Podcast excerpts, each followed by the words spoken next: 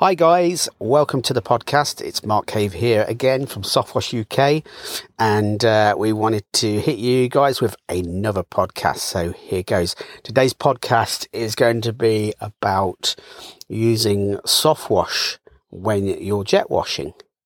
Now, a lot of people aren't uh, sort of familiar with this, but actually, soft washing and jet washing goes together like peas and carrots, basically. Um, if you're a, a full time jet washer, you do driveways, patios, you know, roofs, um, decking, all those sort of things, then um, you're you're you're missing a trick if you're not using soft wash with your jet washing techniques.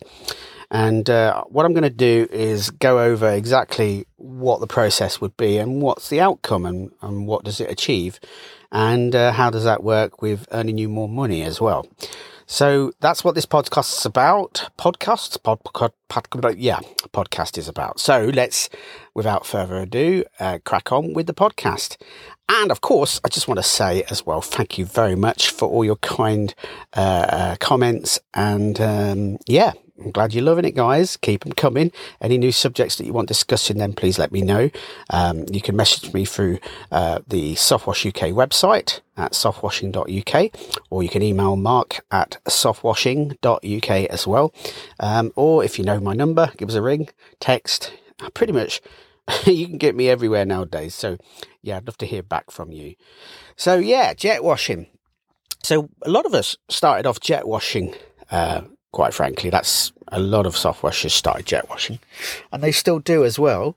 And um, there's no defined line that you should be a jet washer and not a soft washer, or be a soft washer and not use jet washing.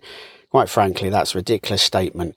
You know, the two work together really well. And if I give you some scenarios of how it works, and if you're not using them when you're jet washing block pavers or driveways, patios, Indian sandstone, tarmac, decking, then you really should. And uh, I'll give you the reasons why.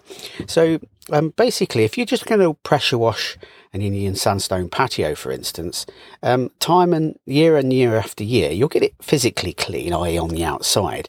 But the lichens that embed themselves and then uh, continue to eat the, the feces of their own uh, will create black spots, basically, which will be f- embedded into the substrate of the um, patio slabs that you're trying to clean. Now, it doesn't matter how good your uh, jet washer is, how much PSI it is. It's the best thing since sliced bread. You've got an amazing flat surface cleaner or you've got the best turbo nozzle in the world. Unfortunately, jet washing alone, won't remove black spots lichens. Okay. And quite frankly, on an Indian sandstone patio, even, you know, after four or five years and being washed every year, the black spots will get worse and worse and worse, and you're not going to break that cycle of chain. And if you try and use a jet washer solely, you're going to put a lot of pressure on them on, on certain areas of it. And um, quite frankly, it's hard work if you're just detailing all the while with a turbo nozzle. So there is a, um, a system that you can add to that, which is basically soft washing. But I don't really call it soft washing at that point because if you do a quotation to do jet washing, for instance, and you say jet washing X amount of square meters is this much price, and then you put next to it in the same quote a soft wash treatment to remove the black spots, um, it doesn't really stack up when you're using a jet wash, which is high pressure, and then soft wash, which is after the high pressure. So in those circumstances, I would quote it as a, a bio treatment or a black spot removal treatment. Okay. Um, and that sounds more palatable in a quote format. And uh, yeah, it just makes a lot more sense. And so what you're going to do is basically there's a train of thought that you should put it on before your jet wash. And then there's a train of thought that you should put a treatment on after a jet wash.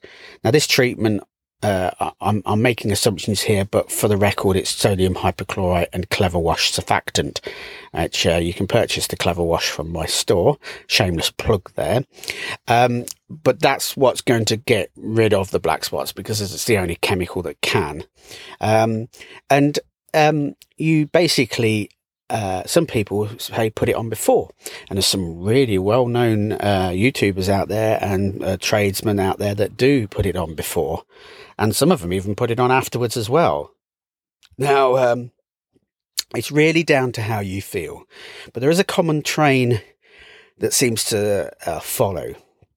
So if you only put it on at the beginning before your jet wash, uh, and I don't mean to offend anybody by this comment, but there is a common trend that people who have pressure washers that aren't as powerful as the mainstream pressure washers, in other words, pressure washers that run off the outside tap directly, okay, instead of going into a water butt like a wheelie bin or something, uh, tend to use the soft wash treatment on first.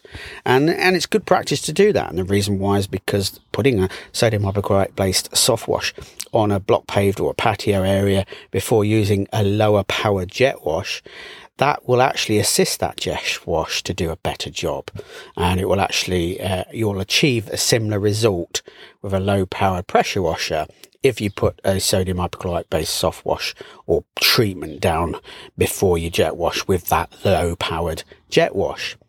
Now, um, but if you've got something that's going from 15 litres per minute up to, you know, 25 litres per minute or whatever, then that's considerably what we would call a high powered pressure washer. And so therefore, why not just let the pressure washer do the work? And, and so you can see the wood for the you can't see the wood for the trees, so remove the bulk of the material using the pressure washer first. And now some people again would put it on first and then and then pressure wash and then put it on afterwards. Um, my personal preference is just get on with a jet wash with your good powered, you know, uh, drawing from a wheelie bin or, or a water butt and jet wash and get the whole area clean. Then you're only left with what is known as the black spots and the lichens that are attached themselves deep into the substrate of the surface. And then at that point, after finishing, I would then apply the soft wash or the uh, sodium hypochlorite treatment with Clever Wash surfactant onto the surface, then that's that chemical treatment, that solution can really work and do its thing without having to get past physical dirt like bird poo or soil and stuff like that, or l- large clumps of moss. Um, and it can penetrate well into the substrate, the root structure of the black spots, which will then allow that sodium hypochlorite to do the oxidization that it needs to and remove those black spots uh, that are on that patio. And then, um, if I'm brutally honest with myself, I would say nine times out of ten, I don't rinse off. Um, specifically, more so in the win- uh, summertime, because within an hour to two hours of me, you know, doing the job, it pretty much will evaporate and with evaporation becomes inert and it's absolutely safe. But if there are cat flaps, or there's pets going to be walked out on the garden, or there's children coming home at 3.30 and walking across the patio, or there's, you know, you know, there's animals and stuff like that going to be about, then it's good practice to rinse off that treatment after half an hour to make it inert and dilute it down so it's safe for the environment and the animals that are going to be turning up. Just a, a, little hint here as well. Most carpets in houses are made of polythread, plastic thread. Okay, so one of the things that I used to be worried about was people walking on the bleach on the patio and then walking into the lounge and bleaching their carpet. Well, actually, surprise, surprise, very rarely would that happen, unless, of course, they've got an actual wool carpet, and then you would need to be concerned about that. But that's just one little pro tip to let you know so you don't worry too much. Um, and likewise, if they then got in their car, for instance, they might bleach their carpets in the car. Again, not going to happen because it's plastic thread on those carpets as well. Um, so yeah, that's how I would tackle it. Um, but you can then you might want to put another coat down if it hasn't got rid of all the black spots in the first application and do a second application. Um, so uh, that's pretty much what I would do, and it would help, you know, your overall finish. So if you're just jet washing out there and you're struggling to get black spots off, and you can see videos on YouTube and other people's work through Facebook and their pictures that they post, then you're thinking, I can't achieve that.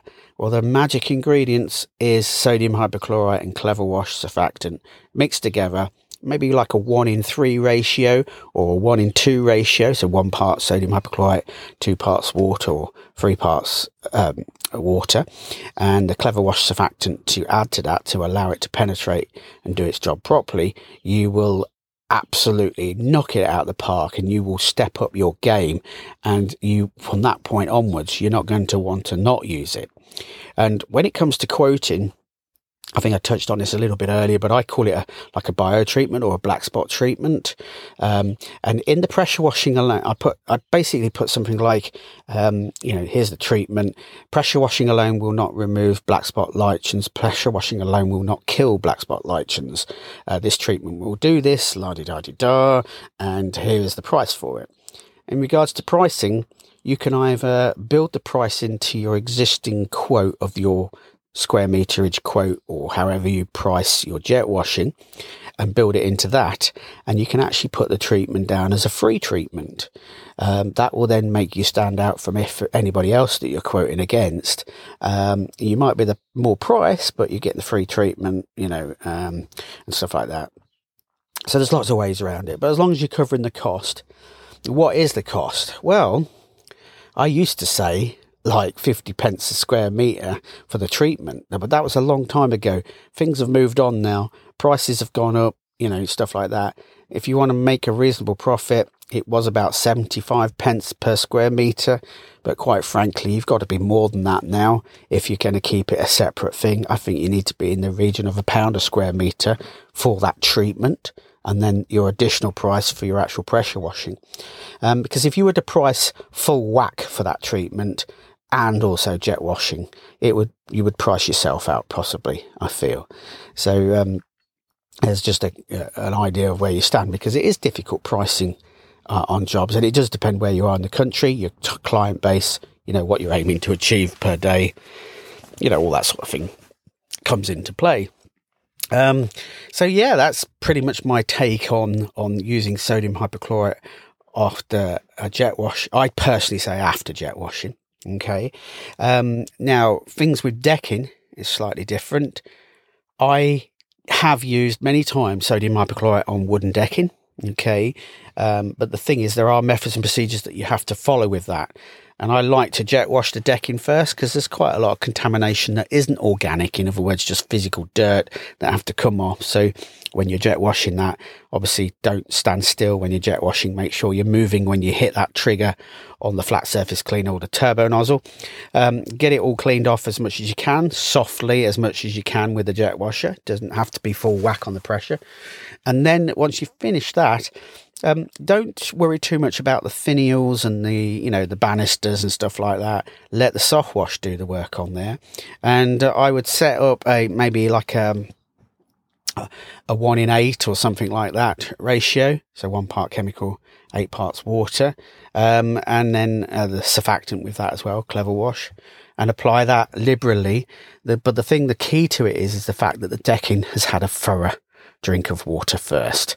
Okay. Because we don't want sodium hypochlorite to be sucked into those wooden fibers.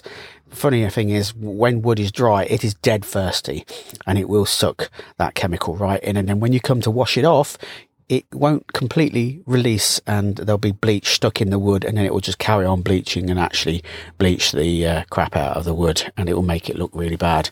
Well, it will make it look super white actually, look like something that's been in the sea for about 12 years. Um, but it will actually damage the wood as well. And we don't want to do that. So jet washing it first, actually you're protecting the wood.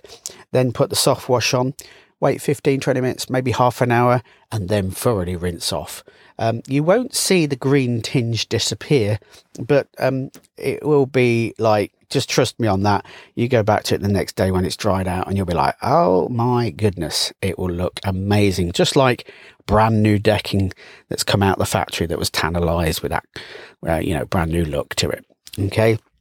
Um, so that's what I would do on decking.